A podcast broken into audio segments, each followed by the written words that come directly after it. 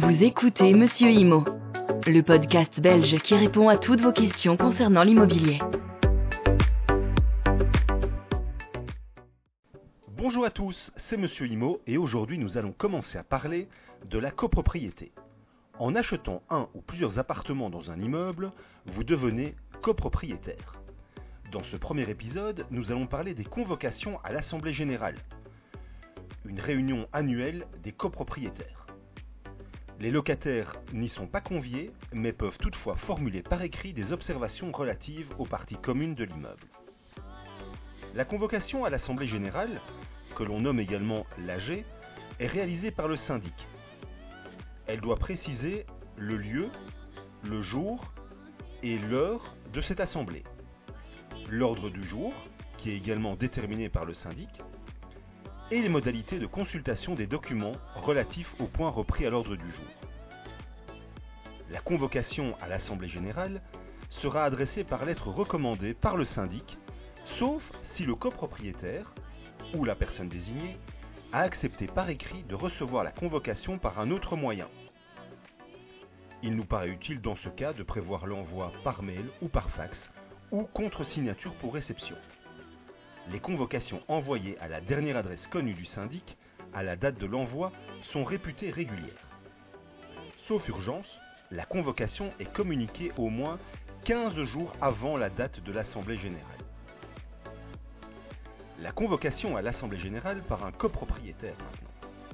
La loi prévoit qu'un ou plusieurs copropriétaires possédant au moins un cinquième des parts dans les parties communes peut demander au syndic de tenir une assemblée générale. La demande devrait être adressée au syndic par voie recommandée.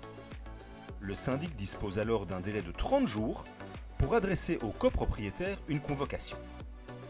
A défaut, le copropriétaire est en droit de convoquer lui-même l'assemblée générale en adressant une convocation à tous les copropriétaires, dont l'identité doit être communiquée par le syndic à la première demande. Qui peut assister à l'Assemblée générale? Eh bien, chaque propriétaire d'un lot fait partie de l'Assemblée générale et peut donc participer aux délibérations, soit personnellement, soit par procuration. S'il s'agit d'une procuration, celle-ci devra désigner nommément le mandataire membre de l'Assemblée générale ou non. Elle pourra être générale ou ne viser que certains points à l'ordre du jour. Elle n'est valable que pour une seule Assemblée générale le nombre maximum que peut détenir un mandataire est fixé à 3. Sauf si le total des voix dont il dispose lui-même et de celles de ses mandants n'excède pas 10% du total des voix affectées à l'assemblée des lots de la copropriété. Dans des cas particuliers,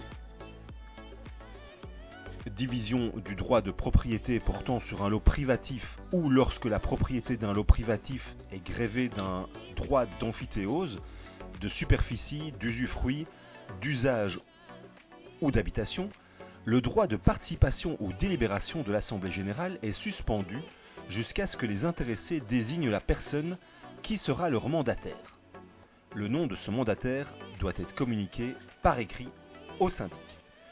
Merci d'avoir suivi ce premier épisode et à la semaine prochaine. Le contenu vous a plu? Abonnez-vous et retrouvez encore plus de contenu sur www.monsieurimo.be.